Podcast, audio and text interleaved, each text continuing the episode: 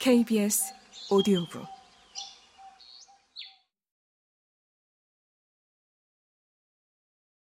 그때 나는 노력하면 좀 더 나은 내가 될 수 있다고 믿었다.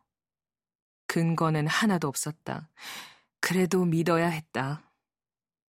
믿기 위해서라도 나 스스로 근거를 마련해야 했다. 나에게 없는 것을 인정해주는 사람은 아무도 없다. 그런데 내 마음도 내 뜻대로 되지 않는 마음의 법칙이란 것이 있다. 바뀌려면 죽기 살기로 노력하는 수밖에 없다. 가장 좋은 것, 믿음직한 것에서부터 다시 시작할 수밖에 없다. 나의 내일은 오늘 내가 무엇을 읽고 기억하려고 했느냐에 달려 있다. 내가 밤에 한 메모. 이것으로 나의 내일이 만들어질 것이다. 나의 가장 본질적인 부분은 나의 메모에 영향을 받을 것이다. 이런 생각이 없었다면 그렇게 열심히 메모하지 못했을 것이다. 그때는 노트를 신성시했다. 언제 어디서나 꼭 붙들고 있었다.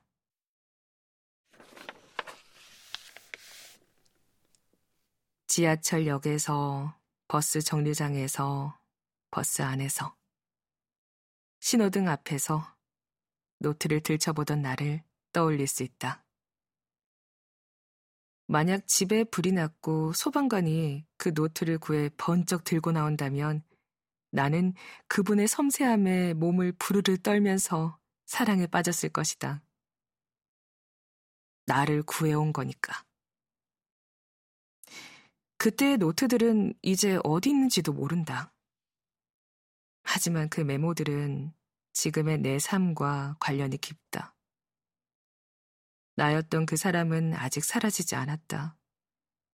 당시 노트에 쓴 것들이 무의식에라도 남아있으리라 나는 믿는다. 어느 날 무심코 한 내 행동 속에서 그 모습을 드러낼 것이라 믿는다. 이게 메모를 하는 가장 큰 이유인지도 모른다. 무심코, 무의식적으로 하는 행동이 좋은 것이기 위해서. 혼자 있는 시간에 좋은 생각을 하기 위해서. 그런 방식으로 살면서 세상에 찌들지 않고 심하게 훼손되지 않고 내 삶을 살기 위해서.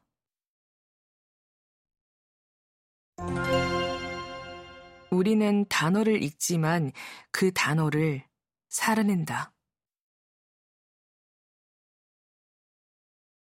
모든 노트의 맨 앞부분에는 항상 상당히 조악한 그림을 그려놓았다. 이동 중인 인간의 모습이었다. 한 빼빼 마른 인간, 졸라맨처럼 생긴 인간이 한 발은 땅에 딛고 다른 한 발은 땅에서 뗀 그림이었다. 내가 발을 땅에 딛게 하는 힘, 그 땅에서 발을 떼게 하는 힘, 둘 다 바로 메모였다.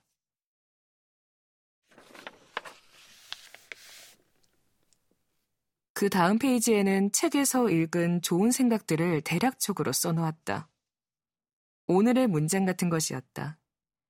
거기에 눈에 불을 켜고 라는 제목을 달아두었다. 이를테면 이런 식이다. 눈에 불을 켜고 소로우의 일기 가장 중요한 질문은 어떻게 생계를 꾸려가야 올바른 생을 살 수 있는가에 대한 것이라고 생각했다.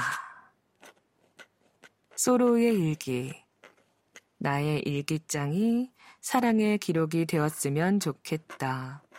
내가 사랑하는 것들, 나의 열정을 불러일으키는 세계, 내가 생각하고 싶은 것들에 대해서만 적고 싶다. 플로베르. 나를 괴롭히는 뭔가가 있는데 그것은 내가 나의 크기를 모른다는 거지. 나 자신에 대한 의심으로 가득해. 어느 정도까지 당길 수 있는지 근육의 힘을 알고 싶어.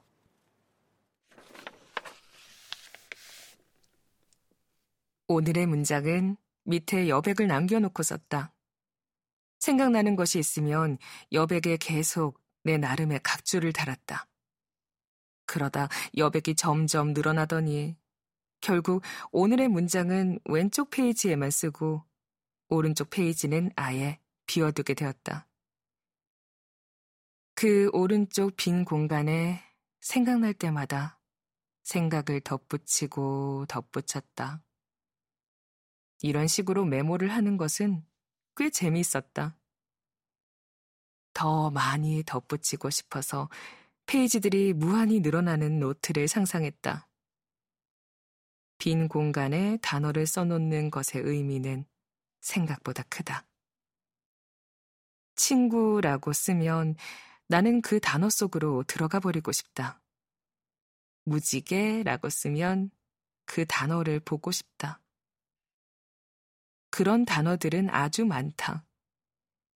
흑조, 4월의 눈, 호랑 가시나무, 러시아식 꿀커피. 나는 그 단어들을 여행의 단어들이라고 불렀다. 내 몸이 아니라 내 마음을 움직이는 단어들이었다.